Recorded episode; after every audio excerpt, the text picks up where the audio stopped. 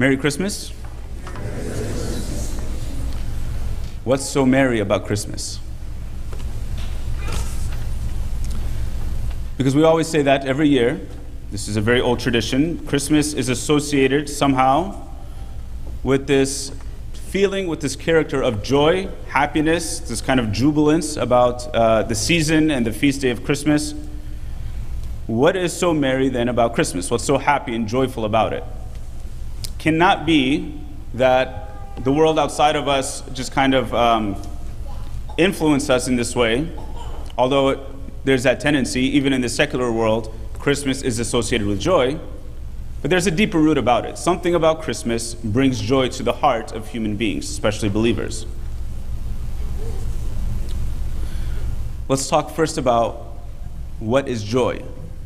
What is joy? How do we define it?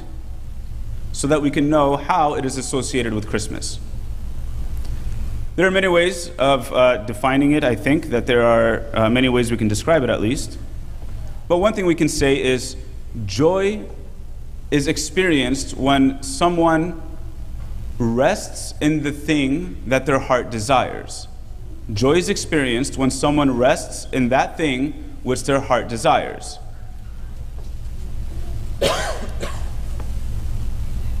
And joy is of such a nature for us because all of us, by nature, all of us want to be joyful. All of us want to be happy. Every human being in the world wants to be happy. And everything that we do is so that we can become more happy or more joyful.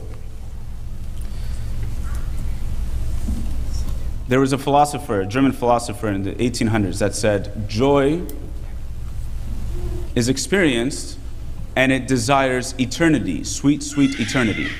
The reason why he says that is because we have all had this experience that we, we find joy in something, we're happy about something, but it seems so fleeting. But joy, true joy, is something that lasts forever. It's something that we want forever. And when we have it, we want to hold on to it for as long as we can, but this is not our experience. Our experience is we find joy in something and then it just kind of goes away soon within time. And what, it does, what we desire is to rest in that joy. And so sometimes we find ourselves in this kind of cyclical pattern, this circular pattern, where we find happiness in something, and so we want more of it. We think that if we have more of the thing that we first found happiness in, then we'll just become more happy. It kind of makes sense on a mathematical level. If I made a certain amount of money and it made me happy that I made this much money, well, I mean, the kind of logical conclusion would be if I make a little bit more money, I'll just be more happy. But it doesn't seem to turn out that way. We make more money and we just keep doing it, and it doesn't really bring that lasting joy that our heart desires. It doesn't fulfill that part of our heart that wants eternal joy. Something does, but it's not that. I buy a nice car, I have a nice house, I buy nice things, nice clothes, people compliment me. And I think that if somebody compliments me, if I have a nice house, a nice car, and it made me a little bit happy. If I can just get another one, or if I can get a better one, then it'll just make, make me more happy. It seems like the logical conclusion, but it doesn't work out. It never works out. It has never worked out, and it will never work out that way. Because these things are not what our heart is made for. Our heart is made for lasting and eternal joy, and these things just can't cut it.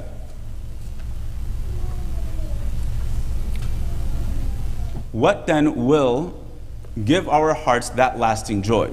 that sweet, sweet, eternal joy. It's only for, it'll only be fulfilled by what we're made for. God made us for Himself. God created us so that we can f- share in His own life, so that we can share in His own love, without which we'll always be searching. And if we keep searching, we'll just keep getting disappointed, time and time again. But now, if we find God, then we're going to find that thing that will give us the true joy that will last forever because God is eternal. But there's a problem with this. And the problem is we desire to see God face to face. This is how it's described in St. Paul. We desire to see God face to face. We want to be united with Him. We want to we want to have Him. We want to be had by Him. We want this, this relationship with Him such that it can never be broken that's what our heart desires. for this face to face relationship with God. But the problem is that, let's say in the Old Testament with Moses, Moses goes and he finds God in the burning bush, and God speaks to him from the burning bush, and he tells him, Save my people from slavery in Egypt. And Moses says, Yes, okay, fine. Can I see your face? And God says, No, you cannot see my face, because if you see my face, you will die. In the Psalms, it says, He who sees the face of God will die. The Israelites in the Old Testament say we cannot even hear the voice of God lest we die. St. Paul says no one can see the face of God. St. John says exactly the same thing in the New Testament. So there's a kind of paradox here. There's a what would seem like a contradiction. Our hearts are made for God. Our hearts are made for union with God. Our hearts are made to see the face of God. We're, this is what we're made for. Anything less than that, we're not going to find lasting happiness. And we can try, and we do try, with many things, what from money to cars to material things to people, and it's disappointment after disappointment, and we're always in this journey of searching. Because we're seemingly in this world where we want God and we can't find Him, we can't see Him. So, what is this all about? Our hearts desire God, and we, yet we cannot see God face to face, as the Bible says. Is it a big trick? Are we being duped? Is there a big cruel experiment being played on us, human beings, that we can't have the thing that, are, that we desire by nature? That's how it feels sometimes, we have to be honest. This inner tension that wants something that we are constantly searching for and feel like we can't attain feels like a cruel experiment. And yet, this is why Christmas is so merry. This is why Christmas is so much associated with joy. Because we try over and over and over again to find God in all these other places. We try to force God down from heaven to us. We try sometimes to even make ourselves God. We try to forcefully fulfill this part of our heart that desires eternal joy and yet we can never attain it. And the more we try, the more we force it, the, more, the further it runs away from us. But this is why Christmas is so beautiful. Because on our own, we cannot do it. And so God Himself comes to us. God Himself becomes a little baby. And in that baby, this is where we find the face of God. In Jesus Christ, now we can behold the face of God. Now we can look at God face to face. Now we can find and be in union with the one for whom our heart desires, and anything less than which we will never be happy. We will never find eternal joy. But now we can have it because God became one of us.